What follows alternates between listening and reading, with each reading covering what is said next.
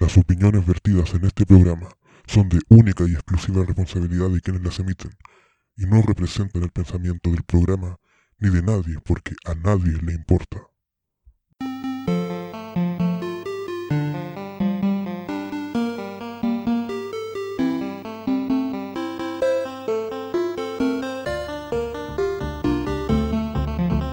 Ok, ok, ok, bienvenidos a este podcast Terrícolas en Conserva. No somos de este mundo, pero aquí estamos. Como ustedes bien saben, mi nombre es Owen y aquí estamos dirigiendo una nueva jornada. Eh, tenemos muchos temas para conversar, los invitamos a que nos acompañen. Oye, ¿qué está pasando aquí, oh? ¿Vos no sois de acá? oh? ¿Quién es este Lazarillo? ¿Qué estáis Oye, haciendo ¿qué- acá? oh? Owen, ¿quién es Owen? ¿Se come? Oye, eh, que eh, no. pillé, pillé la puerta abierta y entré nomás, pues no sé. Oye, O sea, weón, esto es hurto entonces, pues llámate los pacos al tiro, ¿no? Pero podemos conversarlo un poco, ¿no? Sí, pues yo creo que mira, primero parte por presentarte para que sepamos con quién estamos hablando, pues. Oye, bueno, gracias por el voto de confianza entonces. Bueno, eh, yo soy Owen, eh, no soy estudiante, trabajo medio tiempo. Eh, pertenezco a la iglesia metodista, eso es una de las cosas que hago con mi tiempo libre. Y actualmente estoy en cuarentena, Mira. Mira tú, ¿ah? Mira tú, ¿ah? En conserva. En conserva. esperando otros tiempos. Vamos a ver qué tanto se ha conservado. Oye, hablando de cuarentena, cuéntala firme, Owen. ¿Hace cuánto que no te bañáis? Creo que, a diferencia de ayer, han pasado menos de 24 horas desde que me bañé. Interesante. ¿Podemos decir entonces cinco baños a la semana en promedio? Mira, si tú divides 7 en 2, da 3,5. Ah, bueno. Pero- Ahí está la sinceridad. Pero la verdad es que sí han disminuido los baños. No sé ustedes, pero yo de la verdad sí se nota. Y además se disminuyen por el invierno. En verano es más seguido por el sudor. claro, Es verdad. pero en invierno también hace más frío, ¿para qué andamos con cosas? Sí, pero una ducha caliente nada más para calentar el cuerpo y ya. Sí, pues mira, por ejemplo, en mi caso yo no me baño de... a Dicen ver, que las eh, cuentas de la luz van a subir ahora, entonces Hay que, hay que bañarse menos y Claro. comer menos. Claro, hay que apagar la luz y bañarse más. Claro, no mira, yo soy re consciente, pues mira, con, con el agua, hay que cuidar toda la cuestión. Entonces, en realidad, mira, yo no me baño de... em, ¿Cuántos días de cuarentena llamo? Calmado. Eh, no, mentira. No, no, es que bañarse todos los días igual. Desde el Es estallido social. Eh, Desde el estallido social, claro. Ese que generó Carlos Ibáñez Me por ahí. 19 Claro. En- Entonces, claro, pues estamos acá en nuestro podcast Terrícola en Conserva, que es nuestro, que quede claro eso. Acá tenemos un invitado que es Owen Bull, eh, más conocido como el alemán también muchas veces, señor Spock, entre otras cosas. Eh, así que bueno, cuéntenos, ¿qué se siente ser Owen Bull? No. No, y, y bueno, contarles también que tenemos desde ya redes sociales ahora, tenemos Instagram, que se llama Terrícolas en Conserva, arroba Terrícolas en Conserva, que lo sigan. Tenemos YouTube también, Seba, ¿cómo se llama esa cuenta? Terrícolas en conserva, qué novedad, ¿no? yo Exacto. Yo tengo que suscribirme, creo que no he hecho las tareas y voy a suscribirme enseguida. Ni nosotros lo hemos escrito. Y vamos a invitar a los demás a todo suscribirse. caso. Igual hubo uno por ahí que le puso saludos desde Chile. Estamos todos de no un, saludo a, a- un saludo a nuestro gran seguidor, Joan. Joan, fue el primero, hasta ahora el único, sin contar a nuestras mamás, por ejemplo, por supuesto, pero eh, Mi el único vio, que nos pues. apaña. único que nos apaña en esto. No, la mía tampoco, en realidad no la he visto. Y bueno, tenemos que saludar antes de comenzar con todo, con nuestros auspiciadores. Así que vamos con un saludo para ellos. Muy bien, vamos a las noticias de esta semana, entonces. Eh, no hay auspiciadores, pues cabros, así que hay- vamos a seguir así hasta que llegue algo o alguien, lo que sea. Vamos con las noticias de esta semana, pues Jotita, ¿qué noticia nos tiene? ¿Qué noticia le ha llamado la atención? ¿Qué? Mira, me llamó la atención, más que por lo entretenido de la noticia, es porque me hizo acordar cuántas veces yo tuve que tratar de enseñarle a mi abuelo o a personas ancianas a, a ocupar el control remoto de la tele o el celular, ¿cierto? Cualquier cosa eh, tecnológica. Y vi una noticia de un nieto que le hizo un dibujo a su abuelo para que apretara los botones específicos para encontrar todos los canales de fútbol. Y, me- y Ah. hizo un dibujito muy bueno. eh, entonces me llamó mucho la atención porque salía la foto del abuelito como de verdad muy feliz. Y eso me Mm. es como un recuerdo emotivo de, de lo importante que es el fútbol también, sí. Bueno, ahora lo malo buena sí, ahora lo bueno para ese abuelo, lo malo para ese abuelo que diga es que ahora no hay fútbol, pues así que yo cacho que quedó votado nomás, pero He votado, pero algo se repite ahí por ahí. Algo, algún partido se repite. claro, esperemos que siga con vida para cuando vuelva al fútbol y pueda disfrutarlo. Entonces, Esperemos. se está cuidando. Sí, hay que, hay que permanecer en la casa. El- Y tú, José, cuéntanos, ¿qué noticia de la semana tiene esta? ¿Una noticia bizarra? Chuta, mira, esta se llama Cúbrelo con estiércol. La insólita estrategia de una ciudad para que se cumpla la cuarentena. ¿Y qué es lo que pasa? Hay una ciudad donde andan todos terrible porfiados, casi como en San Bernardo, aquí la parte que no está con cuarentena, que con todo lo que pasa seguían saliendo, nomás haciendo vida social común y corriente. Al Así mall. que, claro, al mall también, entre otras cosas. Conozco gente que se ha juntado a tomar café en el centro, que no voy a nombrarlos, pero voy a decir que es mi tío materno, no voy a decir quién es. Eh, eh, tengo uno nomás, así que Un saludo para él. un saludo para él, que yo sé que no nos está escuchando porque no, ni siquiera nos sigue. Claro, y que dice que las autoridades locales de una ciudad sueca de Lonhan decidieron esparcir estiércol de aves de corral en todas las áreas verdes de sus parques para que los habitantes se queden en sus casas y así evitar la, evitar la propaga- propagación del COVID-19. El problema, es que, el problema es que esto no ha sido suficiente, ya que ahora se ha llenado la municipalidad de reclamos de transeúntes que dicen que le han echado a perder su ropa. Está buena, está buena la noticia. Así que claro, tenemos una noticia aquí que una vez más la caca es la solución a todos los problemas, yo siempre lo he dicho. Si te sientes mal algún día, te sientes agobiado, angustiado, anda al baño, hace caca un rato, te relajas y harto. Es importante. ¿Y Vamos a ver, ¿qué, qué tiene? Mira, Sí, cosa yo buena, por mi parte esta semana, con la, con la llegada del teletrabajo y la llegada de, bueno, los niños que están en el colegio tien- tienen que cumplir en la casa igual. Y en uno de estos colegios católicos, el curita había mandado la tarea de Génesis 13. Y un niño eh, de 8 años, era una clase de jóvenes pequeños, recién estaban entrando a, la la- las clases de religión, le había mandado la tarea de leer Génesis 13 de tal versículo a tal versículo. Pero este niño no se acordó y en medio de la, de la videollamada le pregunta al, al cura eh, de Génesis 13, profe, ¿de cuánto era? ¿De qué testículo a qué testículo era? y el cura se rió tanto que le dio un ataque de risa y no pudo seguir con la clase. Bueno, igual la La respuesta era fácil porque eran como dos extremos nomás que voy a responder. pues, Pero Claro, Hay dos, ¿no? pero a, nomás. mí me, me- me gustó que el cura se lo haya tomado con humor y bueno, ahí, Mm. ahí está también la enseñanza de que de chiquitito hay que enseñar a los niños claro, pues, a distinguir las palabras. Nuestro invitado, ¿tiene alguna cosa que compartir para el día de hoy? ¿Algo que quiera?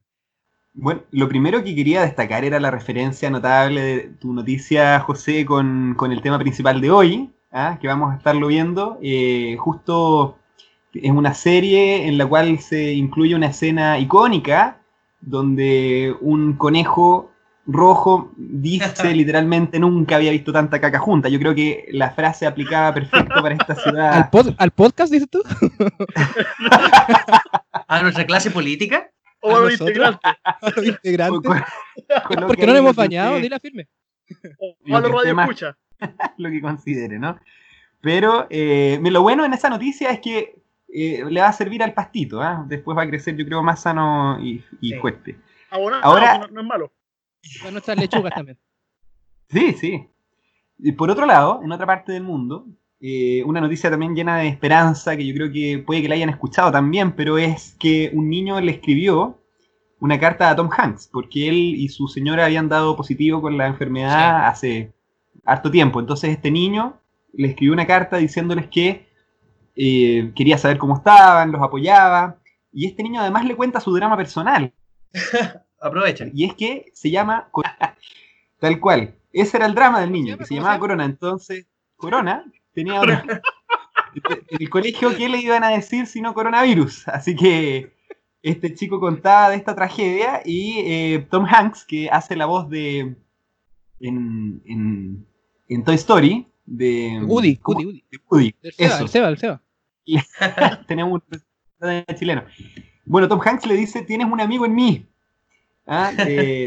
Eh, eh, yo soy tu amigo fiel, sería como la traducción al español de, de la frase que él decía en la película. Eh, pero no solo eso, además le regaló una máquina de escribir, con la cual le escribió la respuesta a Tom Hanks, a este niño. Una máquina de escribir de marca Corona. Así que un pack completo que le dio Tom Hanks a este chico que se hizo famoso el niño y Entre tierno y macabro el Tom. Ah, Claro. un recordatorio eterno. No, pero él, lo, él lo, lo afianzó en su nombre, le dijo que era muy lindo nombre, entonces lo dejó con, con el ánimo arriba. Yo creo que cualquiera recibir una carta de él queda Sí. mejor. Claro, es con un nombre tan lindo que incluso se le puede poner a un virus. No, maravilloso. Maravilloso, maravilloso. Y bueno, Tom Hanks también es recordar que parece que está recuperado ya, ¿cierto? Sí. Ha pasado el hecho, tiempo, yo pensaría que Pasó el día su cuarentena. Claro, bueno, al menos no se ha muerto, pues. Ya, algo es algo. Corrió mucho. Claro, pues corrió mucho. Si superó un naufragio, si superó un naufragio, va a superar cualquier cosa. claro, Ese hombre ha superado todo. Superado todo, pues, incluso tuvo que rescatar hasta unos soldados. Un clásico. Salió hasta en los Simpsons. Oye, hablan, volviendo a los Simpsons, pero eh, ¿cómo olvidar es- esa escena cuando dice, hola, soy Tom Hanks y estoy aquí para hablar a ustedes porque su gobierno no tiene credibilidad, así que ha pedido prestada la mía? Muy bueno. ¿Qué les parece si pasamos al tema del día de hoy, que es el fin del mundo?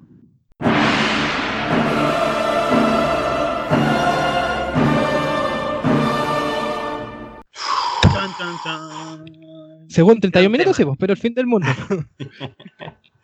Así que pregunta, capítulo 18, temporada 1, ¿lo vimos? ¿Lo vieron? Sí.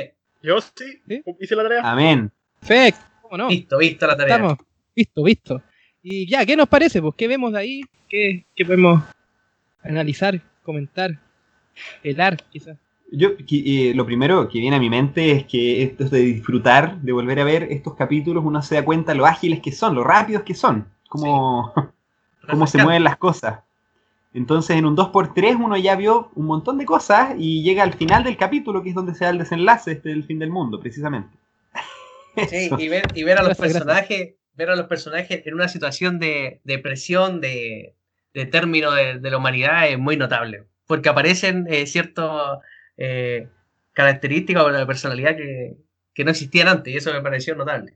A, a Sí, mí me gustó la, la rapidez que tiene el, el noticiero para, para, ¿cómo se llama esto? Para transmitir en vivo.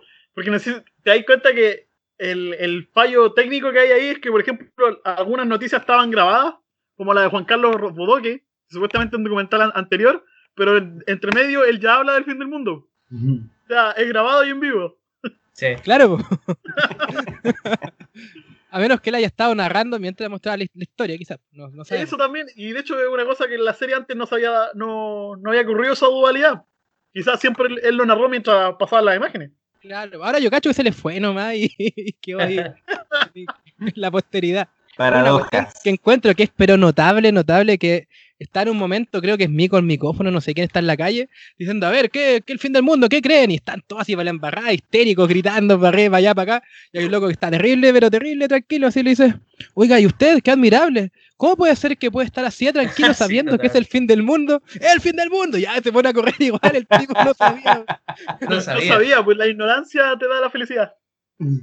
Claro, igual de una u otra forma yo veo este capítulo y me recuerda mucho a lo que pasó con Wells en que parece lo comentábamos ayer, no me acuerdo, y fuera de cámara, en realidad de micrófonos, lo que pasó con Wells con su Guerra de los Mundos, por su, su radioteatro, po.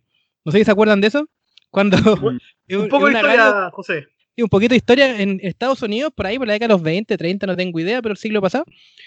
Eh, y Wells, jovencito, está haciendo un radioteatro de su obra literaria que es La Guerra de los Mundos, conocidísima. Pero en una radio que no escuchaba a nadie, pues, una radio que nadie cachaba. Entonces todos estaban escuchando el programa de, de alguien que era muy famoso y él lo tiene que estar escuchando, no sé, como cinco pelagatos, igual que este podcast. No, mentira. Y él, entonces, ¿qué es lo que pasa? po? El, llega un momento que el programa famoso eh, se va a comerciales y cambian todos para esta que está dando el radioteatro La Guerra de los Mundos, pero no alcanzaron a escuchar que era un radioteatro y pensaron que eran noticias de verdad. Po. Entonces escuchan como que llegaron los marcianos, están los ovnis sobrevolándonos aquí, están saliendo. Y pero que hola embarrada, empezaron todos a, a saquear, empezaron a. Mucha gente se mató, así que hola embarrada. Oh, Y, y la verdad, yo lo recuerdo y lo asemejo mucho a este, a este episodio Este que capítulo. es verdad esa cuestión, ¿ah? pasó de verdad en Estados Unidos, no es, no es, no es mentira. Como dato para ver- hacer más verídico, el 30 de octubre de 1938 ocurrió esto. Mira, 38, claro. te chutaste a un, la década. un año después empezaría una guerra de verdad, pero para qué mantener. Pero, Y era la previa, estaban haciendo la previa los cabros. El... Entonces, claro, uno ve que hay cosas que superan la ficción y probablemente se inspiraron en eso para ver las reacciones de la gente, que hacen pura estupidez de repente cuando uno piensa que está todo perdido, se pone a hacer pero tonteras, pues. y- oye, pero de hecho en el capítulo hay, hay una cosa eh, fundamental que hay que narrar, es la parte donde todos se ponen a cantar. Los Esperando el fin.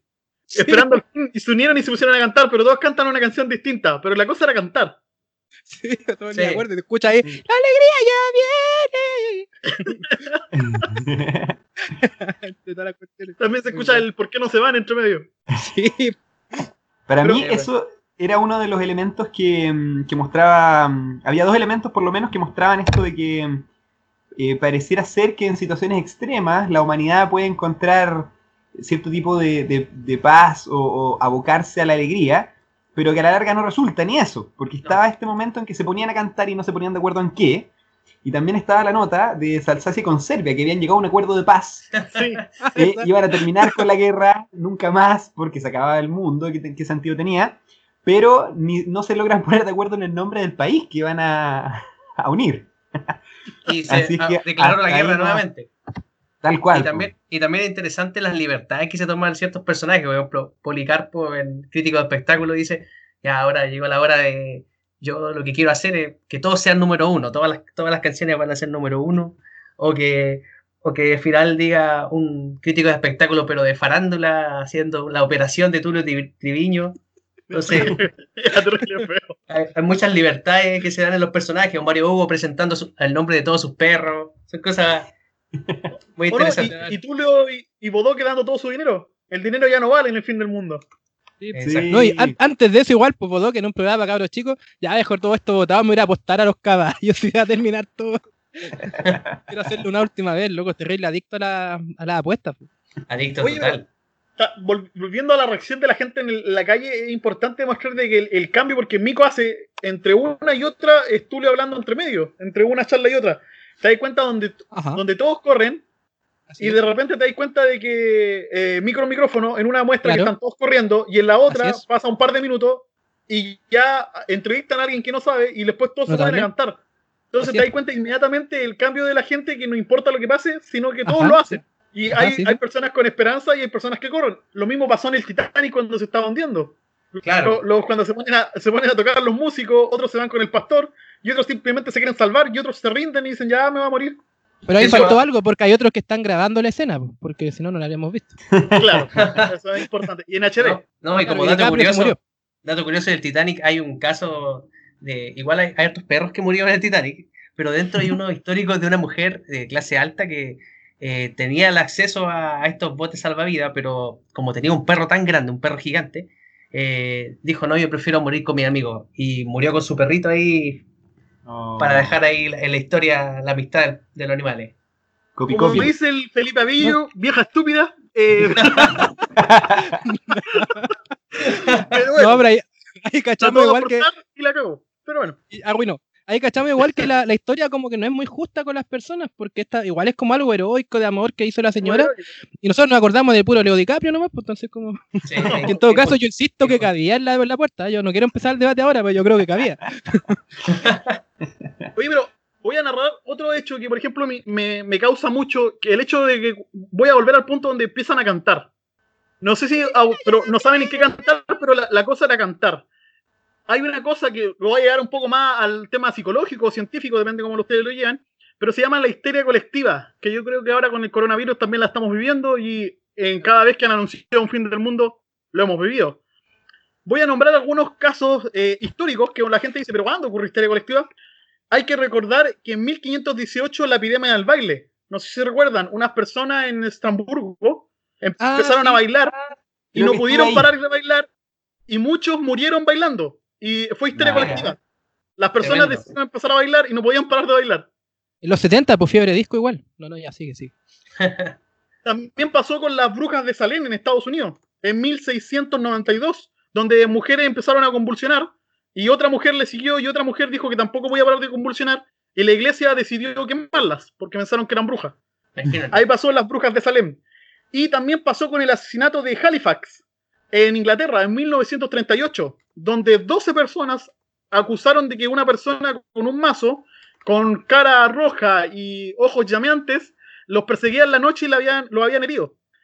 Después de mucho tiempo, donde hartas personas dicen haberlo visto, pero solamente estas 12 habían sido lastimadas, eh, la gente le tenía miedo, se usó, hubo pánico, y de hecho fue por más de un año donde la, técnicamente los políticos solamente hablaban de ese asesino. se pilló a alguien, se culpó a alguien y las 9, de 12 personas salieron, porque la gente lo estaba viendo que lo ahorcaran al, al asesino, Claro. salieron a decir de que ellos se auto habían infligido la herida. Pero nadie lo había, ¿cómo se llama esto? Culpado ni haber hecho, no sé, un tercero que lo involucrara por eso, o los presionara. Sino que ellos decidieron un día hacerse heridas y salir a decir que el asesino lo había hecho. Wow. Y eso es la historia de, de ¿cómo se llama? Histeria colectiva más reciente que hay en 1938. Igual es Bueno, hace poco. Y, Y cómo hay- olvidar también el año 2000, porque El año es 2000 icónico otra historia en muchas religiones y sectas y grupos sociales. Entonces, caer en una histeria colectiva, de hecho, cuando me puse a estudiar un poco el tema, porque lo estuve viendo en internet, te das cuenta de que eh, eh, hoy en día somos muy susceptibles de caer en histeria colectiva e inclusive no darnos cuenta.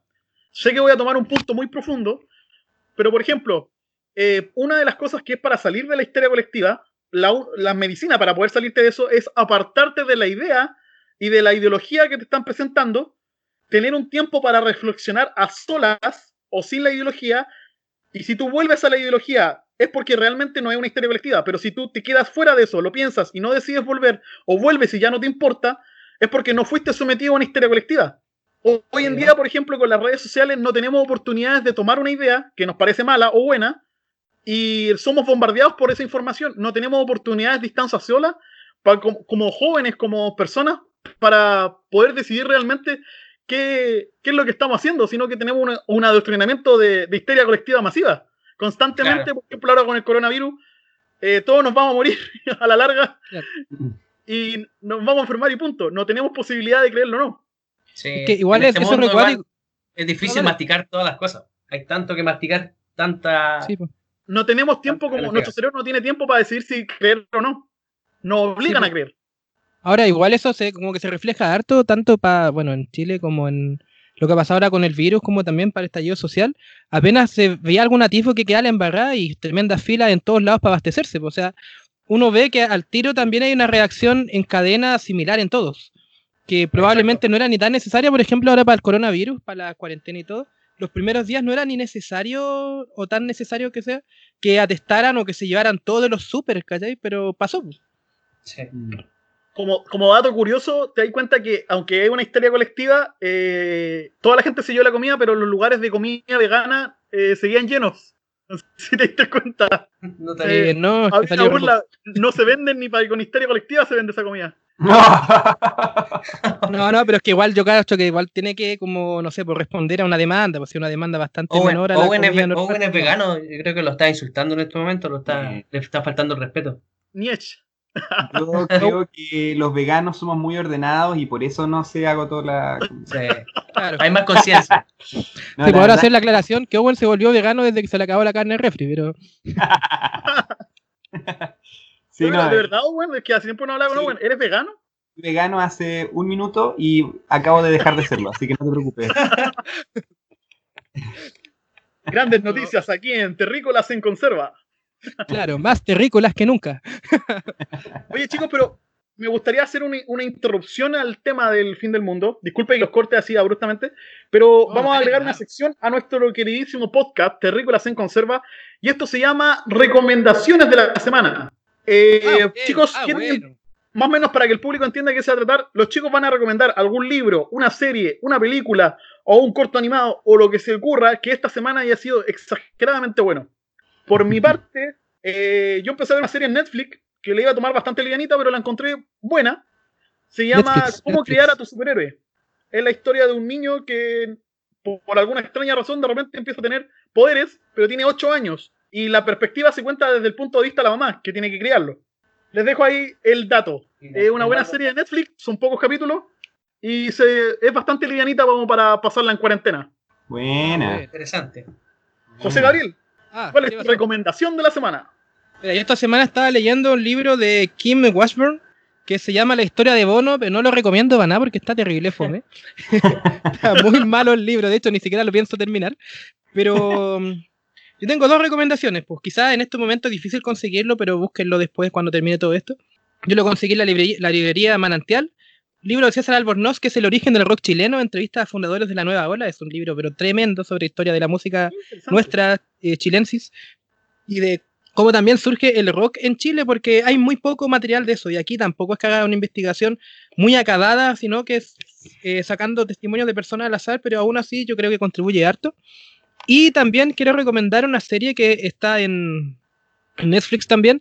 Aclarar que Netflix no nos auspicia, así que por favor ahí el CEO de Netflix Chile o Latinoamérica, eh, hágase notar que aquí lo estamos llevando clientes para allá, así que eh, una serie que está en Netflix en realidad, que es bastante antigua, pero es muy buena, El Príncipe del Rap, de Fresh Prince of Bel Air, buenísima con Will Smith, la estoy viendo de nuevo después de muchos años y es muy buena, así que creo que también para la cuarentena livianita, livianita y la pueden ver. Buenísima. En las recomendaciones de la semana con Juan Carlos Torrejón. Mi recomendación es un libro cristiano, que es, es un libro que pueden encontrar en PDF. Tienen que poner solamente Diario de Vida de David Brainerd. Es un ¿David libro qué? que David Brainerd se escribe. Ya. Lo recomiendo porque es un libro de, de un personaje muy interesante del año 1700 eh, que le predica a los, a los indios de Estados Unidos, ¿cierto? Entonces, lo, lo profundo de este libro es, es, es cómo este hombre cambia su, su forma de pensar a, a encontrarse con ellos y es muy profundo y, y ver un diario de vida antiguo en este tiempo de cuarentena yo creo que puede generar hartas cosas para, para animarse a, a- a tener una propia aventura en este tiempo extraño. Así que lo recomiendo, bien bueno. Bueno, y ahora las recomendaciones de la semana con nuestro invitado Owen Bull. Owen Bull, Owen Bull. Gracias por la cortina. Eh, y yo, eh, mira, ni serie ni libro, yo quería recomendar un podcast que se llama Terrícolas en Conserva. Está Ah, Ah, Buenísimo. bueno. Mira, buenísimo. y ideal para acompañarlos mientras duermen siesta. Es Sí. eh, súper útil, digamos. Con insomnio. O poner antes de dormir. Antes de dormir es súper interesante porque son cinco minutos y ya estás dormido. oye, ¿y esa risa, lo thriller? Estamos trabajando en ella. Oye, no, pero además, de, además del, del podcast, eh, efectivamente hay una serie que vengo eh, viendo hace un tiempo, y, pero yo encuentro súper... eh, y me, me- me fascina. A- ayer vi dos capítulos. eh, Dos temporadas. Realidad capítulo a la, a la temporada. Se llama eh, The Good Place. Eh, yo no me queda claro si es que tiene una. No me acuerdo. Uno le pone play nomás. Está, está en Netflix. Eh, no sé si se llama El Buen Lugar en español o, le dejaron el nombre en inglés, no me acuerdo. Pero eh, son, es, una, es una comedia, son capítulos cortos de aproximadamente 20 minutos. Con personajes entrañables, muy queribles. Y eh, en esta serie van precisamente tocando temas de, de moralidad, pero de una manera que, que no cansa. Es como quedan, quedan claros algunos principios y los discuten entre, los, entre las personas, van ocurriendo cosas. eh, y efectivamente te hace pensar si es que yo haría, entendería las cosas de la misma manera o no. Entonces, de, de manera muy entretenida, eh, muy chistosa para mí también, por lo menos, ese parece que se ajusta a mi humor. Pero no solo a mí, ¿ah? Tam- no, no, no es necesario ser yo para No es necesario ser alemán. eh, uno puede ir pensando, claro, puede ir pensando en alguno de estos temas, pero no les he dicho el, el contenido de la serie. Se trata de que el primer capítulo 1 parte con una chica que despierta y está en este que es el buen lugar o el lugar bueno. Em, resulta que es donde van las personas que han sido buenas en la tierra. O sea, esta chica murió y viene a llegar a este lugar que es maravilloso. O sea, se partimos encuentra mal si con- está muerta, po. No, bueno, es que en este caso valía la pena, porque eh, el lugar al que llega es maravilloso y, y se encuentra con más gente y empieza ahí a vivir las aventuras. Entonces, en algunos capítulos se va desarrollando más la trama principal con algunas sorpresas, entonces no quisiera adelantar más detalles, pero Interesante. eh, muy entretenida, yo les recomiendo que, que le den una oportunidad, como les digo, son 20 minutos, entonces si le ponen play al primer capítulo y no les gusta, está bien, pero de otra forma yo creo que pueden quedar enganchados. Y son cuatro temporadas, ya se acabó el- la serie, no va a haber más. Ah, Así que tampoco es algo, no es una odisea infinita, por si No hay que esperar un año para el próximo capítulo. No, y eso también es agradable porque sabéis que hay algo que tiene fin, porque hay series que son muy buenas pero quedaron ahí tiradas. Entonces, Sí. Como los Simpsons. da, por ejemplo. Oye chicos, y bueno, muchas gracias por las recomendaciones de esta semana. Yo creo que nuestro radio escucha, o, o no sé cómo se Cuando dice, queráis, po. podcast escuchas, eh, lo van a agradecer mucho si es que alguien estaba buscando alguna serie. A, to- a todos nos ha pasado que alguna vez quedamos abandonados por, por la serie, una serie hermosa y que hay así como un vacío en el corazón que no sabes qué ver. Claro, bueno, a mí me, pa- me pasó que estoy esperando la temporada 4 de Stranger Things y bueno, se postergó las grabaciones por coronavirus y quizás cuándo va a salir. No, está bueno que- ver otras cosas. Hay para No, rato, hay, hay para hay rato. hartas series que, de hecho, por ejemplo, ahora hace poco me pasó a mí que yo vi eh, Full Metal Alchemist de Brotherhood con Katja porque no la había visto. Y es espectacular esa serie. Sí, como anime. Si es que alguien no la ha visto, también está en Netflix. Pero lo, lo voy a tirar ahí como yayita. Y bueno, continuemos con nuestro podcast. Hoy estamos hablando del fin del mundo. Y les voy a lanzar una pregunta a nuestro. También a nuestro radio escucha y también a las personas que están aquí junto conmigo. Una cosa igual, recordar si es que hay alguna pregunta, sugerencia, comentario, reclamo, demanda a nuestro Instagram también, los vamos a leer todos. Si es que hay alguna pregunta buena, la tiramos para el próximo capítulo también. Así que Hay redes podcast, sociales ahora. claro, nuestro Sí. podcast, arroba terrícolas en conserva, YouTube, arro- eh, no, no es arroba, pero terrícola en conserva igual el canal. Oye, y otra cosa, a las personas que quieren ver las recomendaciones, pero sabéis que eh, no, o no se nos escuchó bien o, o simplemente no supieron cómo, cómo se escribe, eh, voy a dejar las recomendaciones en la descripción del, del canal de YouTube, Perfecto. en el, en el video oficial, Perfecto. para que vayan ahí, si es que no saben cómo se escribe, le den clic nomás y los va a mandar a Netflix o a donde esté el libro o donde se vea la serie. pirata también, donde lo vamos a ver pirata gratis también. Claro, también. Oh, incluido, apoyando el la piratería servicio. de este podcast. Es un buen, un buen servidor. este. Excelente servicio. Vamos a colocar la dirección de Bull también, que aunque no lo crean, él vive ahí en Ministro Carvajal con Ministro Carvajal. Es Eso una que también una esquina icónica, 31 minutos también. ha aparecido por lo menos dos veces, sí. Oye, vol- volviendo a, a- a- a lo que estábamos hablando del fin del mundo, hay una pregunta clave aquí que eh, la habíamos dejado nosotros, es ¿por qué estará esta obsesión por el fin del mundo? Lo escucho. Mm. Cri, cri, cri, cri. No, pero en serio, ¿por qué creemos que esta obsesión constante desde el año 2000, en- bueno, ya vemos que viene de un poco de antes, pero desde el año 2000 en adelante, todos queremos que esto se acabe, es como una, una mala serie. Es como, ya, por favor, denle fin. Yo creo que igual siempre ha habido como un miedo al final de todo, donde Sí. llegan como la expiación. En, todo- en todas las culturas hay las algo de eso. o sea, cultura, sí, todo. claro, como que todo lleva a eso. Entonces, como que hay, no sé si es correcta la palabra, pero una obsesión escatológica o de, de Armagedón, por decirte que es como. Y si lo pensamos también es como súper entretenido decir cómo hacer la cuestión. Por algo hay canales que se dedican precisamente a eso y hablar de alienígenas, por ejemplo. Alienígenas, fin del mundo todo el rato. Por eso también es que tuvo tanto éxito Sal- Salfate, por ejemplo. Porque hay mucha gente que le interesa y entretiene el hecho del fin del mundo. Pero Claro. es una obsesión que en realidad es súper entretenido, interesante pensar de dónde vendrá. po, Porque es ¿no? como. Y un montón de películas también. Esto ha sido documentado de todas las formas, desde zombies, eh, asteroides, alienígenas, Virus. virus. Virus. bacterias y gérmenes, lisoform. Ah, no. El, Claro, claro, como- pues. Nosotros todos queríamos la invasión zombie, pero nos hicieron el, el live action del virus, pues, es la, la película que menos pegaba por la realidad. Claro, una que se llama Contagio, pues, ¿o ¿no? Con Matt Damon. Sí. creo. O, Sí, o Bueno, en todo caso- directamente virus que también está en Netflix. Habla de lo mismo. En todo caso, de, de como fines del mundo y toda la cosa, como que mi Hay una- favorito yo por lejos que- es de Zombieland. sí. Yo tendría que decir sí que tengo la impresión, lo que he escuchado por aquí y por allá, es que la idea de tener una historia con un final, o sea, que, que el mundo tiene un, un término, tal cual lo conocemos, sería una idea más bastante judío-cristiana. Pareciera ser que los judíos dentro de los otros pueblos que había eh, y ha habido son, son como de los pocos, si no los únicos, que, que- que tendrían esta imagen lineal del tiempo, como que la historia avanza en una dirección. Porque al Claro. parecer muchas otras culturas a lo que apuntan es a, a- a un, a, eh, no sé si han visto con esto, pero como un círculo. O sea, como que todas las cosas que hemos vivido las vamos a volver a vivir Claro. y, y estamos siempre dando vueltas en el fondo. Como que si el tiempo fuera eterno, no tuviera un inicio y por lo tanto tampoco tiene un final. Ciclo y Eh, reencarnaciones, todo. Por ejemplo, El claro, ciclo sin fin, que lo envuelve todo.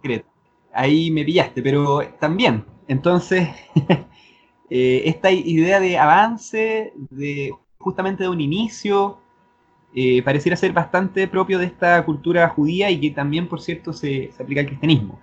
Entonces, eh, claro, la idea de un juicio, de un este no, no- no es un borrón y cuenta nueva, es un, claro, justamente una evaluación de todo lo anterior, parece ser algo que efectivamente infunde cierto tipo de, de temor, porque es O el inicio, pasa claro, después. o el inicio de una nueva era espiritual, de otra realidad, otra, otra forma de, de vivir.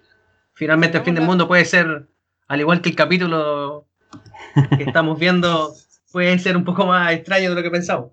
Claro. De hecho, el fin del mundo puede ser simplemente un virus que deja dentro de la casa. po. También. También. no sabemos. No Sí, sabemos. pero No, pero si nos vamos más como en la profunda igual. tam- también hay que.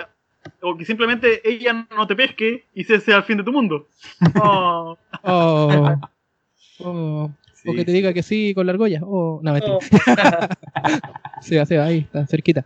El, claro, entonces, yo me quería ir un poquito más a la profunda, es que igual todo esto de una concepción de que tiene inicio y que también debe tener un final, es lo bueno, que hay culturas, no solo, yo entiendo que no solamente la judeo-cristiana, sino que al menos una más también lo tenía, que era la cultura maya. Eh, Los probablemente hay muchas más, pero ¿quién? los babilónicos. Eh, claro, claro, claro. Sí, entonces esto es lo que después con el tiempo sería llamado la existencia. po. Existencia que tiene como requisito, prerequisito Perdón, tener pero un me, me inicio recordaste al secreto. El secreto. de Secret. Oh, libro. El de los no, Simpsons, no, perdón, perdón. Ya continúa. sí, no, no, no voy a, no voy a meter juicio de eso, pero un libro que no me gustó, no voy a decir. El, claro, y el, entonces lo que después se llamaría como existencia, porque debe tener principio y final y que es como un requisito icónico para todo lo que existe. Sabemos que nosotros mismos tenemos fecha de caducidad, aunque no la conocemos, pero tenemos fecha de caducidad. Algunos quizás antes que otros, algunos estamos más carreteados que otros también, pero tenemos, Es lo único de- seguro que tenemos. claro, fecha de expiración. Lo único que tenemos claro que si estamos acá es porque existimos, que si existimos es porque en algún momento nacimos y también en algún momento vamos a morir. Pero, oye, qué profunda la cuestión, ¿eh? Pero, pero claro, como que nos vamos a eso también. Hmm. Oye, pero sé, sé que suena un poco loco, pero también eh, eh, hay el principio y el, y el inicio, de hecho, eh, eh, por mucho tiempo, inclusive la ciencia se llevó a cabo de que, por ejemplo, antes Isaac Newton, por ejemplo, creía que nuestro tiempo no había tenido inicio ni tampoco final, siendo que él era cristiano. Claro. Hmm. Eh, Sí, eh, y ahora pasó un tiempo más allá donde el, el- el monje que a todo esto fue él el que tuvo la idea del Big Bang, porque él, como leyó en la Biblia de que había un inicio, él se obsesionó de que había, tenía que haber un inicio y plantó la teoría del Big Bang que años después, cuando él falleció, se atribuyó de que, claro, sí hubo evidencia científica de lo que él decía. Que a todo esto es un, es un, ¿cómo se llama esto? Un monje católico, porque tanto se nos molesta a los cristianos de que no... ¿cómo se llama Bueno, en esa época no- idea no de la era- ciencia, y fue un jesuita que hizo eso. Imagínate. Como dato, pero el, el inicio y el fin siempre no, no, no ha causado el, el, el gran, la, la gran dispersión en la humanidad. Somos pocos los que disfrutamos del viaje. Generalmente es como, ya, ¿dónde vamos a llegar? No importa más que el viajar en sí. Disfrutar de repente la vida y olvidar el fin. Porque, por ejemplo, ¿cuántas personas cuando mueren, de- de- eh, sé que va a sonar un poco egoísta, pero ¿de qué me importa que se acabe el mundo si yo mañana me voy a morir? Pasa mucho con las Claro. personas que le diagnostican cáncer, por ejemplo, y en tres meses más se va a acabar su mundo. Como, por ejemplo, los presos de 31 Mm. minutos. ¿No es que habían unos presos que entrevistan Ah, ¿verdad? que estaban condenados a muerte? Estaban felices de que se acabara. Po. Entonces, ¿cómo vale? Tenían tres condenas de muerte, da lo mismo. Eh, el, el- el fin del mundo para las personas de repente no es tan grave. E inclusive nos gustaría que fuera un fin del mundo, porque si yo me voy a morir, pucha, se murieron todos los demás, no me muero solo. Claro, por último me lo lleva todo, sí. Me, me muero acompañado. Es como un poco de lo- a Lucas Bar, me muero acompañado. Pero eh, son esas cosas, ¿cachai? Que de repente tenemos el fin del mundo, depende de cómo lo veamos. En 31 minutos, voy a saltarme a la conclusión, ellos se dieron cuenta de que prácticamente el, mu- el mundo moría todos los días y volvía a resucitar en la mañana cuando despertaba. Claro. Ahora, no es que se hayan Eh, dado cuenta, es que llega el charlatán con eso, pero sí. Claro, llega el charlatán con eso, pero, pero te das cuenta de que eh, suena loco, pero es una reflexión que vivías a diario. O sea, literalmente, mientras estés vivo podías hacer algo. Claro. Y eso, y eso qué- igual da ¿Por qué esperar el fin del mundo para hacerlo? Igual eso da pie a que ve- vemos que de, de un momento a otro, si bien empiezan como una histeria, pero también empiezan a tener momentos en los que dicen, ok, es- tenemos los últimos momentos para disfrutar, ¿qué es lo que nos gustaría hacer ahora? Sí, ¿Qué es lo último que haríamos? Y es una buena pregunta igual, pues, o sea, si nosotros supiéramos que nos queda cierto determinado tiempo, horas, días, lo que sea, ¿qué es lo que nos gustaría hacer más? Yo no Estoy bueno y aprovecho-. Aprovecho de plantear la pregunta, ¿eh? ¿Qué dijo? No. Yo no estaría haciendo esta porquería. Claro, no, yo tampoco. Yo, Oye. yo traería invitados buenos también. No, mentira. Voy a ver si me reivindico con esto, ¿no? Que a, a Wesley en su momento le habrían hecho esta pregunta. O sea, Mira, si, si, si, si el mundo se acabara mañana, o pasado mañana, una cosa así. ¿Qué harías mañana? ¿Cómo, ¿Cómo cambiaría eso tu agenda para el día de mañana? Y él habría respondido, y habría empezado a leer la agenda que ya tenía escrita. O sea, él en el fondo estaba súper Habría dicho escribir mi agenda. Paso número uno. Pero él, precisamente, pues estaba como muy conforme y muy consciente de que lo que hacía valía la pena. O sea, para él la respuesta Mira, estaba ahí. No le tremendo. causaba ninguna diferencia de que el mundo se acabara. Y claro, pues vemos un poco, me genera a mí también un poco de contradicción. Todos eh, estos personajes que dicen, bueno, voy a aprovechar de hacer lo que siempre quise hacer. Pero, ¿cuánto tiempo le duraría el recuerdo de que sí logró hacer lo que quería hacer? O sea, en la práctica tampoco es como una gran inversión, a menos que consideremos que, que se como que eso al revés, yo creo que si uno quisiera ganar mérito moral, si tuviera miedo a algún tipo de, de- de juicio y, y que se, se va a arreglar así, es como, bueno, me pongo a hacer cosas buenas, pero no, pues esto era como hedonismo disparado, porque, Claro, porque es la verdad. tendencia se va a acabar. Es como extraño, ¿no? Pero uno como que entiende que esa sea la reacción, uno se pone en el caso y diría, bueno, en la desesperación, ante tanta incertidumbre, probablemente lo primero que viene a la cabeza es como eh, aprovechar, no sé, ¿no? Sí, pero qué interesante el comentario de que podamos vivir una vida de tal forma que un fin del mundo no cambie nuestra agenda porque en realidad todo lo que estamos haciendo tiene trascendencia e importancia. Y Mm. de hecho, co- como, somos cristianos, hay que llevarlo también a un punto de vista bíblico. ¿Cuántas veces se nos ha dicho de que, por ejemplo, eh, la- las vírgenes con el aceite, cuando vienen las bodas del Cordero? Las bodas del Cordero, queramos o no, es un fin del mundo en el Apocalipsis narrado. Entonces, como no estaban listas y no pudo ir, y simplemente no entró a la fiesta. Pasa mucho también la Biblia que en muchas partes te dice que el cristiano tiene que estar preparado porque no sabemos cuándo viene el apocalipsis y de un día a otro vaya a ser raptado o va a venir el fin del mundo y tú te vas a pillar pecando o no confesado, por decirlo así, o, o- o no en buenas con Dios. Entonces siempre tenemos que estar, eh, el cristiano siempre debería estar dispuesto a morir. Sé que no vivimos O sea, por no- Cristo, no a- pero no a morir Claro, o sea, no a morir de esa forma, sino más bien a vivir de, de otra forma, diría yo. O sea, como Sí. No, no, sí, a, vivir, con, los con los pero- Claro, o sea, con los principios que de repente nos preocupamos tanto de, de enredar toda la cuestión y que es simplemente como entrega amor nomás, por locos. Eso es.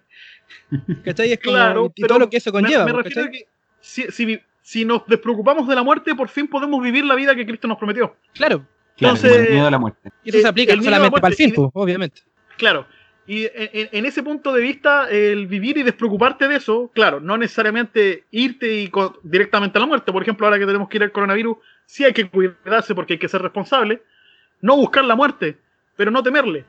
La muerte va a llegar para todos y para todos va a ser igual. Todos mueren. Aunque algunos Mm. mueran ahogados o alguien muera en su cama, es muerte igual.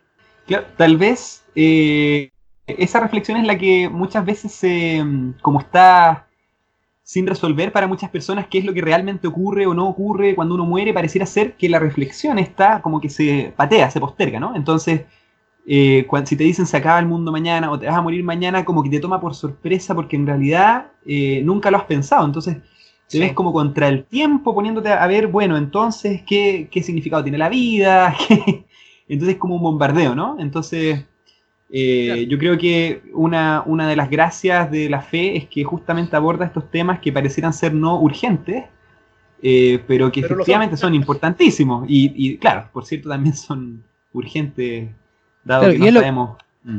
Pues, y es lo que pasó en el capítulo también, pues, o sea, cuando estaban así ya a punto de que llega después este, el títere, el títere, este personaje, así como profeta, ¿cuánto? Isaías era? Isaías. Ya, o Isaías, no, si está a punto de venir el, el fin y como que ya todos como que aprenden su lección, pues. Como que ya todos dicen, ya, bueno, por lo menos estamos juntos en unidad y viene el fin del mundo, así como que tal la cuestión y está la embarrada y después, no, si empezó uno nuevo igual. Y también ahí está lo interesante, pues, pa- y que también es como que hemos visto todo ahora, en realidad. Pasó toda la coyuntura donde decimos, no, si estamos aprendiendo, pero ya volvió a la normalidad, se le olvidó todo y siguieron como eran nomás, pues. Sí, la cosa, la cosa no cambió. Claro, pues como por ejemplo ahora con el estallido social, no, no quiero sonar como a juicio ni nada, pero yo, yo vi a muchas personas, que escuché muchas personas diciendo, no, es que ahora estos son tiempos de reflexión y estamos creciendo, estamos mejorando y toda la cosa. Pero volvió el, el- el año laboral, volvió toda esa cosa, el- y siguieron haciendo lo mismo y siguieron desperdiciando, o seguimos nosotros mismos también desperdiciando el tiempo en las mismas tonteras que supuestamente habíamos aprendido que no valían la pena, y seguimos haciendo lo mismo nomás porque ya pasó el momento como de clímax. po. Ahora el Claro. asunto es cuántas veces nos va a pasar eso, porque si vemos la historia de la humanidad, ¿cuántas veces ha pensado que llega el fin del mundo? O sea, las dos guerras mundiales, ya vemos que ahí todos decían, no, si esto se está a acabar, porque está escrito, vemos ahora con, con esta pandemia, vemos lo que pasó con la peste negra, que también pensaron que era el fin del mundo, con las guerras que tenían en Roma, etcétera, entonces, eh, igual un tema, pues, o sea, ¿cuándo vamos a aprender? po? Y, realmente si es que aprendemos, porque nos deci- nosotros decimos muchas veces, no, si aprendimos, estamos creciendo, pero la práctica después nos dice, chuta, estamos igual que antes o quizás peor. Sí, pues cuál es el grado de avance no lo vamos a ver hasta que se ponga en práctica. De hecho, tengo que admitir que también considero que el crecimiento en masas es una histeria colectiva. Porque hasta que no- las personas no aceptan un crecimiento personal, es muy difícil llevarlo a grupal. Es como, por ejemplo, en el curso cuando el profe dice, ¿entendieron? Y todos gritan que sí. Pero hay muchos que no entienden. No. Es que bueno, igual seamos se hace- sinceros, pues, eso sí. es para que termine luego la clase del gaya recreo nomás. También. Pero también es por un tema de vergüenza y un tema de que no queremos, no queremos ser distintos al resto. Sí se tomó una conciencia en todas las cosas que nos pasa, pero eh, de repente es como, pucha, no quiero quedarme atrás. Mm. Claro, es que- es que eso es una heteronomía que lamentablemente ahora rige todo. po. ¿Cachai? Como que Ajá. estamos todos normados por lo que nos dice el que está al frente o, o lo que nos dice el, el que está a nuestro lado y, y dependemos, para bien o para mal, lo queramos aceptar o no, de la aprobación de los demás o la desaprobación. Y eh, lo- aunque no lo queramos, eso igual es súper fuerte. po. Y son Mm. cosas que después uno se da cuenta como en, en momentos como este, cuando llega un profeta a decir en un noticiario de baja monta que va a sacar el mundo, que al final son cosas que no importan. po. Y haces lo que tienes que hacer. Claro. Y el ahora hay otra cosa importante que pasa en este capítulo que también quisiera que la abordáramos nosotros. Es que empiezan, cuando ven que viene el fin del mundo, empiezan a haber muchas confesiones ahí. po. Eh, Por ejemplo, no sé si vieron cuando estaban eh, lo- los cocineros y le dicen, bueno, queremos decir que a los que comieron acá en el canal, ayer dimos puré con vienesa, el puré no era puré.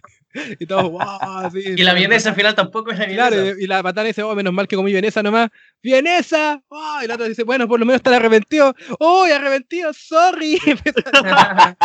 No quería un No, pot. Es muy bueno. No Y la otra ¿verdad? también que lo- lo- los palitroques de atrás se ponen a trabajar. Es la primera vez que trabajaban. ¿Verdad, po? Descubrieron que el trabajo los dignificaba y les gustó. Claro. Entonces, en ese contexto, igual los quiero invitar a un juego. Vamos a imaginarnos que ahora es como el fin del mundo, y si fuera ahora el fin del mundo, ¿qué es lo que nosotros contaríamos? ¿Alguna historia bizarra que tengamos en nuestras vidas? Que contaríamos por qué ese fin del mundo. Así que partamos por la visita. ¿Qué contaría alguna cosa así como que guardan su entraña, su retina? Me toman por sorpresa. Esa era la idea. Es importante igual, es importante saber que a este momento, a esta altura del ya casi 50 minutos, deben haber la mamá de José, la mamá de Seba, la mamá, eh, la mamá mía quizá, pero nadie más, yo creo que está escuchando esto en este momento. Claro. No, algunos se nosotros. adelantan la mitad. Sí. Si saltan la mitad, llegan al final. Leen las dos partes nomás. Claro. Así, mira, es mi respuesta rápida para um, un momento muy vergonzoso, en realidad, que es como quizás lo primero que se me ocurre, es algo que igual fue público, entonces no, no es algo así como que tenga que confesar, pero dado que en la presión no se me ocurre otra cosa, eh, no, puntualmente que yo estaba encargado, estaba en clases de piano y estábamos en un concierto y había un, un chico que estaba tocando una obra de, de varias páginas, como cinco páginas, entonces en un momento de avance de la obra había que mover las páginas para que... mm, porque estaban todas pegadas, entonces eh, una al lado de la otra. Entonces había que reacomodar rápidamente las páginas para que pudiera seguir leyendo, más allá de las páginas que en un principio estaban colocadas. Entonces, cuando yo voy leyendo la música, entonces me doy cuenta que llega el momento, muevo las páginas y se me terminan cayendo, en el nervio y todo, se me terminan cayendo encima de este chico, de las manos de este chico, y tuve que dejar de tocar, porque no era solo que no podía leer, sino que le había tirado la hoja encima. Entonces, pobrecito, le había echado a perder su participación en el concierto. Qué lástima. Yo quedé pésimo y, y avergonzado y todo, pero claro, como digo, fue algo público, no, no, no, no es algún secreto. Bueno, ahora Pero él también- toca la armónica en el puente Calicanto. También. No, mentira. Quedó traumado. El qué mal. Yo también tengo una historia similar a esa que quizás no, no quisiera contar, pero ya que estamos en, en un pseudo fin del mundo, yo una vez participé, por, cuando estaba en colegio, de un torneo de robótica. En ese tiempo yo no, no sabía nada de robótica, ¿no? y, pero participamos para puro divertir, ¿no? Pero habían colegios que realmente eh, se preparaban, tenían academia y todo. Nosotros fuimos con lo básico. Y, y lo que ocurrió extraño es que nuestro grupo del colegio ganó el tercer lugar nacional. Fue una cosa muy extraña, pero lo chistoso es que había un colegio de Santiago que... No, me equivoco. Era un colegio de, de la misma ciudad mía, de La Serena, que, que yo pensé que lo habían hecho tremendamente bien. Entonces, cuando mi equipo ganó el tercer lugar, dije, obviamente ellos son el primer lugar. Entonces me doy vuelta de mi asiento y empiezo a decirle, oye, felicidades chicos, van a ganar, sí, ¿cómo lo hicieron? Y ellos con los ojos brillantes, de ilusión y todo. Segundo lugar apareció, un colegio de Santiago, nada. Ahora vienen, cabros, vienen ahora ustedes. Primer lugar, un colegio de Concepción. Y ahí vi toda la ilusión destruida de los chicos.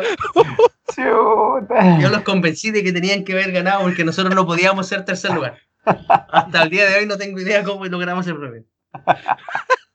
Qué mal. Pobre cabro.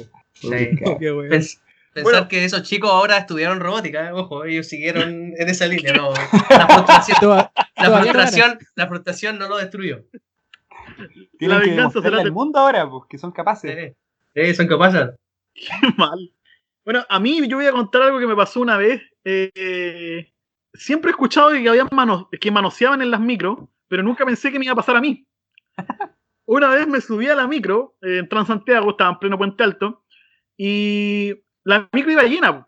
Y mirando a los pasajeros, yo me di cuenta que atrás mío, porque yo estaba parado, eh, atrás mío, sentada había una señora. Eso es lo que yo recuerdo. Y me pongo los audífonos, me pongo mi capucha, y iba en dirección al colegio. Y de repente siento que me empiezan a picar el poto. y yo dije, ya, de repente puede, ser- puede haber sido alguien que se paró, me pasó a llevar, o el hombro. Pero después empecé a sentir como que me amasaban el poto. Pero era, entonces, era chiquitito, entonces yo dije, me, me están picoteando el, el- el poto con, con dos manos, digo, con, con dos dedos, no sé qué. Y yo estaba con esta imagen de la señora. Pero lo que realmente había pasado es que la señora se subió una embarazada, digo, no una embarazada, sino una niña con, con su bebé pequeño, habrá tenido tres meses, cuatro meses, y le, esta señora le dio el asiento. Y por alguna extraña razón yo tenía algo pegado en el pantalón y el bebé le llamaba la atención y me estaba tratando de agarrarlo. tenía pegado en el coche. Perturbador sí estaba- pensar, Me- no me perturbador quedaba- pensar que era una abuelita. me, me, me está manoseando la señora. Qué vergüenza, ¿qué le digo? Y dije, ya, y tampoco es tan grave, entonces ah, me dejo querer. Mira, Pero después cuando me di vuelta, ya en un punto donde ya era, ya era mucho rato, yo dije, no, qué, qué incómodo, me di vuelta y le dije, ya, pues señora, pare. Y, el niñito me quedó mirando con cara de, yo no fui, y la mamá me quedó mirando súper feo. Me dio una vergüenza, toqué el timbre y me bajé. Ah, bueno, sí, caminé tres kilómetros para decir. Bueno, por mi parte. No, no, dale, dale. Y desde ahí no paro de correr. Forrest Gump. No, por ejemplo. Tom Hanks, donde quiera que estés, escúchanos. No. El, bueno, igual tengo una historia, tiene que ver con los campamentos cristianos, los que vamos de repente. Bueno, siempre los, ve- los veranos hay, pues. Y el 2012, que fue mi primer como congreso nacional, fue comenzamos una tradición que a lo mejor ya la tenían de antes. Estábamos en La Serena, pues, en un colegio que había allá. Y siempre después que termina todo, se amontonan todas las colchonetas juntas en un lugar, pues. Y justo la habían dejado, estaba como el primer piso, ya tenía como un sacadito y, al- y había una bajada para un jardín ahí, como que había un alto, y dejaron todas las colchonetas ahí, pues, todas amontonadas. Y con otro cabro que no voy a nombrar, estábamos arriba del segundo piso y le dije, oye, ¿están listas para tirarse esa? Y le dije, ya me voy a tirar. Y él. Y yo tengo vértigo, pero dije, no, si me voy a tirar igual, y me, me voy a tirar. Pero el otro dijo, ya, yo me tiro primero, y se apuró, saltó y ya se tiró las colchonetas, ni un problema, cayó encima, no, no pasó nada del segundo piso. Pero no caché que las movió, pues. Entonces quedaron así como a punto de caerse para la bajada que había ahí, po. Pero directo. Era, era directo, ¿no se acuerdan? ¿Alguno de ustedes fue a la Serena de ese congreso? ¿no? Yo Era como, como directo, no, no era, no era como una bajada así en, en declive, sino que era como un peldaño largo, así como Sí, grande. Y después ya yo, yo me tiré y alcanzo a rozar las colchonetas y se dan todas para abajo. Yo caigo, pero seco a todo el jardín, encima una rosa, no sé cómo no me la enterré nadie. Pero para embarrar, para embarrar. todas las colchonetas encima mío, toda la cuestión. Entonces, como pude, me salí rápido de ahí para que no vayan a retar de partida porque se mancharon unas colchonetas con barro, toda la cuestión. no sé ni dónde era ni una cosa. Mira, además te que voy a les- acusar, te voy a acusar además al que le- liceo de niña, al liceo de niña que era la sede de ese encuentro. Gabriela Mistral. Además que los, los que eran staff tuvieron que limpiar esa cochinada, pero perdón, perdón. Mi distrito, de distrito Norte Verde. Después de ocho años le digo perdón. El, ya, pues, y ¿cachai? Que eh, ya, y me paro para el embarrado la cuestión. Voy casi cojeando y justo me encuentro con la presi nacional que había sido recién electa. Me dice, uy, ¿qué te pasó? Yo, "Eh, no, nada, como que me pegué. Y me dijo, oye, ¿y esas colchonetas? Em, no sé, así como. Ahí está, se cayeron. Confesiones 2020. No, no sé cómo no me fracturé, pero hasta el día- después yo me acuerdo que vi unos cabros limpiando esas cuestiones así, pero tan terrible enojados, yo los miraba nomás. Eso, tenía que saberse, tenía que saberse. Sí. Tenía que saber. Uno de los mejores porrazos que me he pegado en mi vida. Bueno, chicos, y ya dando a finalizar a este podcast, eh, creo que lo- yo lo, por lo menos lo he pasado muy bien. Una vez más se me olvidó que estábamos en un podcast. Eh, un agrado a nuestro invitado Owen. Oye, gracias. ¿ah? Esperamos lo mejor para ti. hemos he disfrutado de una manera increíble. Sí. Aparte de que hemos sobrevivido a caleta fin del mundo nosotros igual, pues hemos sobrevivido al 2000, al 2006, 6 del 6 de 2006 decían también, al 2012, a uno que dijeron que era un 21 de mayo, así que en realidad somos unos sobrevivientes aquí. Al 2010 también el 27F. Casi sacaba Chile. Y yo no desperté con ese terremoto, entonces como que no lo viví. Estaba en Santiago en un cuarto piso. no de- Mira, buen sueño tener, hombre. Un tronco este hombre. Genial, Ya, pues pues, chicos, un gustazo. Un gustazo nuevamente. Nos despedimos acá en, a los radio escuchas en Terrícolas en Conserva. Porque estamos en este mundo, pero no somos de este mundo. Ah, no, espera. Aquí estamos. Aquí estamos. Claro.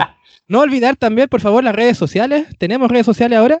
Y bueno, un saludo último a nuestros auspiciadores. Eso, pues nos vemos. Que estén bien. Chao. Un gusto, chao, chao. Muchas güey. gracias. Me voy a tomar una licencia ya que es el fin del mundo. Me encuentro con todos mis perros y quiero presentárselos. Este chaucha, yo no fui, adjetivo, copy copy, etcétera, fierro malo, tepo tepo, neumatex, luce que se chaya, amigo, guasón, jefe, pelusa, cookie, tía, lili, chamullo, coliforme, moneda, rata, señor, reality, refrito, pescado, calendario, jambón, maletín. Bueno, no vinieron mis gatos. A continuación, el informe del tiempo. Vientos huracanados.